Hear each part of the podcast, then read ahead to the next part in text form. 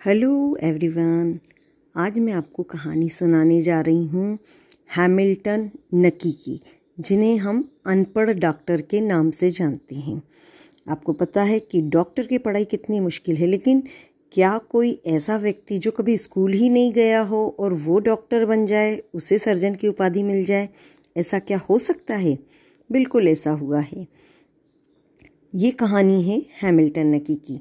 वो एक चरवाहे थे और पहाड़ियों पर अपनी बकरियाँ चराया करते थे। इवन वो बचपन में बकरी की खाल पहनते थे और नंगे पैर घुमा करते थे।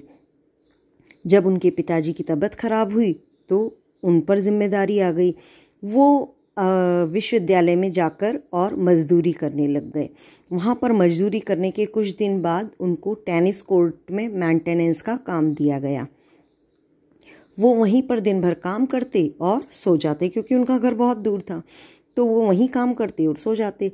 फिर एक दिन क्या हुआ कि जब एक प्रोफेसर वहाँ पर ऑपरेशन कर रहे थे जिराफ का तो उन्होंने जिराफ को बेहोशी का इंजेक्शन लगाकर और बेहोश कर दिया। लेकिन वो जैसे ही ऑपरेशन करने लगी कि वो जिराफ को होश आ गया।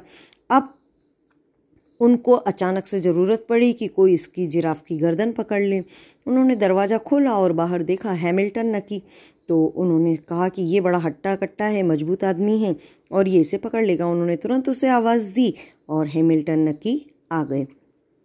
उन्होंने जिराफ की गर्दन पकड़े रखी। जिराफ बिल्कुल होश में था, लेकिन उन्होंने इतनी मजबूती से गर्दन पकड़ के रखी कि प्रोफेसर ने ऑपरेशन उसका कर दिया।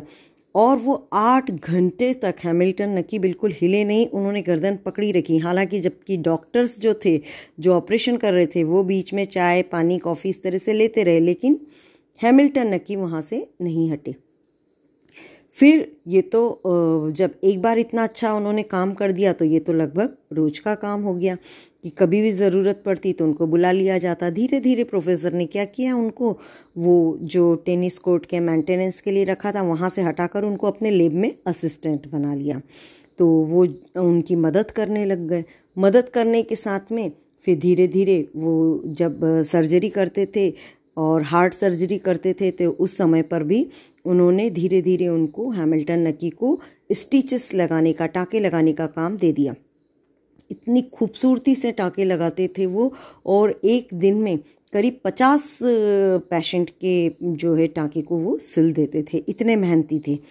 तो बहुत सब लोग खुश होने लगे। फिर एक बार क्या हुआ कि जो लीवर ट्रांसप्लांट होता है, एक से व्यक्ति से दूसरे शरीर, व्यक्ति के शरीर में जब लीवर ट्रांसप्लांट किया जाता है, प्रत्यारोपण किया जाता है तो हैमिल्टन ने एक ऐसी धमनी की खोज की जिससे बहुत आसानी से ये काम हो सके। ये डॉक्टरों के लिए भी बड़े आश्चर्य का विषय था।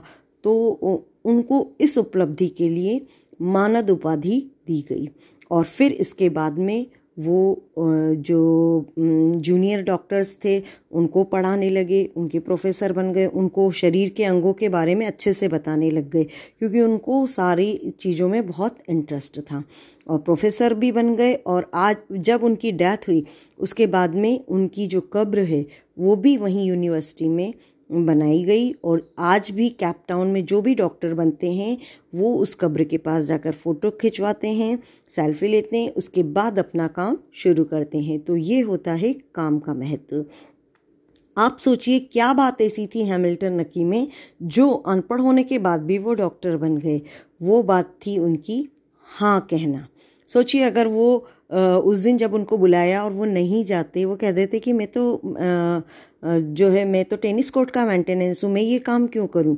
तो क्या वो आगे बढ़ पाते? किसी भी काम के लिए उनको बुलाया तो वो उन्होंने कभी भी ना नहीं कहा, हमेशा हाँ कहा। और इसी वजह से वो आज अनपढ़ होते हुए भी डॉक्टर कहलाए।